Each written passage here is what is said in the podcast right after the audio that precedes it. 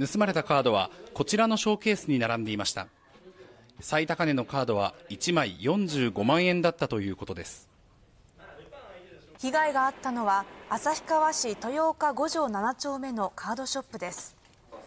店によりますと、おととい夜、店内からトレーディングカードおよそ300枚が盗まれました。被害額は200万円にも上り、中には1枚45万円で販売されていたポケモンカードもありました。いや、もう頭抱えましたね。200何がし万円ですよ。ここ小さな店なんで、200取られたら潰れんじゃないみたいな、そのぐらいの勢いですよね。警察によりますと、旭川市では店舗に侵入して金品が盗まれる犯行が続いています。警察は窃盗事件として捜査を進めています。